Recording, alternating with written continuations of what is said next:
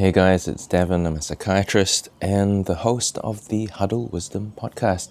A disclaimer um, today I'm going to talk about attention deficit hyperactivity disorder from my perspectives and some of the le- things that I have learned over the years diagnosing and treating patients with ADHD. Just to just to let you know that nothing on this episode should be considered medical advice. I'm not your psychiatrist or your doctor. So the the following material is really really my own opinion. Uh, I'm going to talk about ADHD, how it presents, what I think it means, and how we can support people with ADHD. So without further ado, I'll see you on the inside.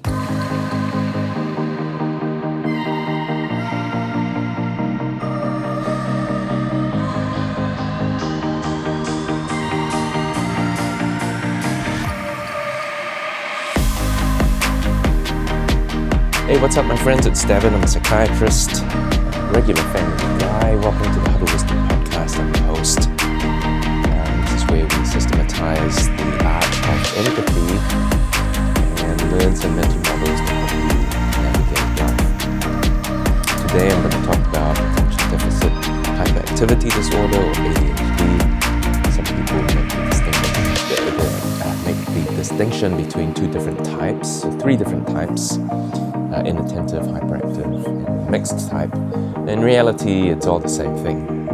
How many people have ADHD? Well, I argue that all of us have ADHD. We are all inattentive at times or hyperactive, hyperactive at times, depending on the context. And sometimes that creates problems for us and other people.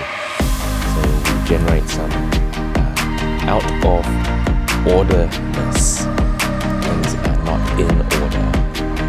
And you could say that it's disorder, semantics.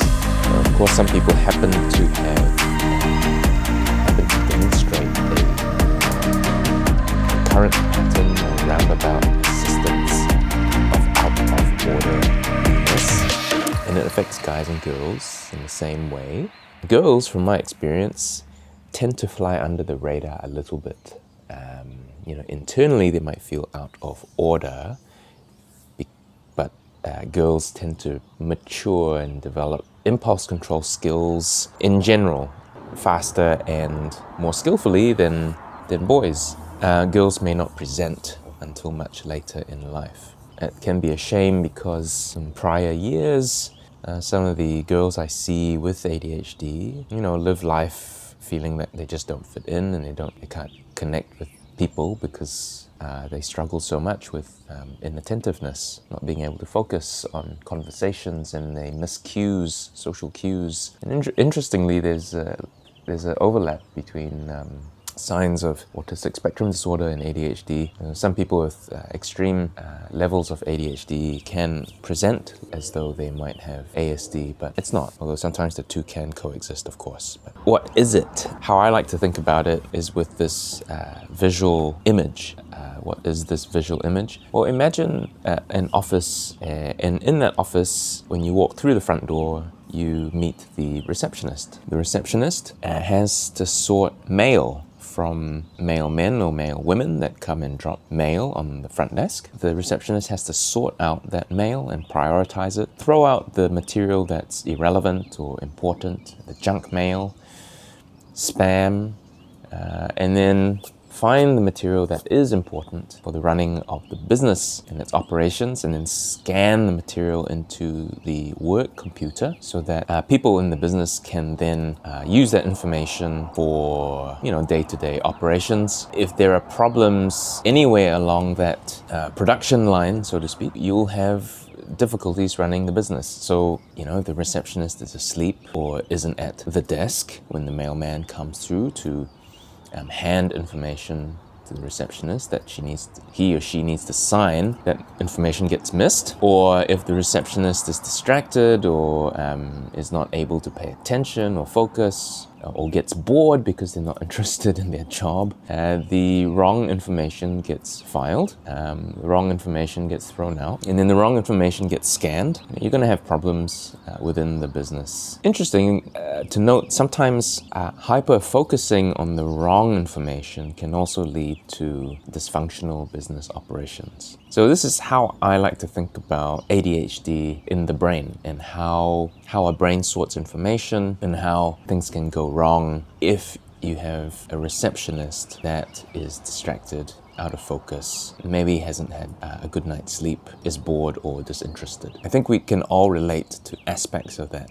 Uh, folks with ADHD, every day is a battle to stay on track. It's a constant struggle and it takes a lot of energy to keep the business going. It affects guys and girls, young and old. There's nothing wrong with the hardware in the office. You know, all the equipment is there. We just need to help the poor receptionist has the receptionist had their morning coffee? Maybe they need some structure to help them organize themselves. Perhaps the way that the office environment is organized is far too unstructured for the receptionist. Maybe the rate of information that comes through the door has to slow down so that the receptionist isn't overwhelmed. So, not only do you have to focus on the receptionist uh, and their internal difficulties, but the environment and the context within which the receptionist works has to be optimized for their strengths and weaknesses. There's nothing wrong with the hardware. It's the flow of information uh, that if you, if you target those aspects of the system, you can improve working memory. Three things to, to, to help you and support people with ADHD. The first is empathy. Um, I hope this picture that I've shared with you, the way I think about ADHD, helps you to understand the challenges that folks with ADHD have and hopefully helps you to figure out how you might be able to help them. The second thing is environmental factors. Environmental factors are key. Optimizing the environment so that they can work to their best ability and they can and people can work very very effectively if the environment is i'll just go back uh, to the first point empathy people with adhd over many, many, many years of uh, struggling with it are incredibly sensitive to um, feeling criticized. They're not lazy. ADHD has nothing to do with intelligence. Try and imagine what it's like for them. Think about that picture of the receptionist and think about you as the receptionist in that situation. Can you imagine how stressful that might be. You've got a disorganized office environment, and internally you're you're out of order. Uh, no wonder you might feel anxious or depressed, right? But you're just you know you're, you're trying to keep it together, trying to put on a brave front for everyone. It's very hard. The third thing, internal factors. There's a lot of evidence to show that stimulant medication is really helpful. Go and see your doctor. Ask them if it's right for you. All right, so that's um, that's me for this week, my friends. Uh, ADHD. Thanks so much for listening. I really appreciate your time. I'll talk to you next week. Bye.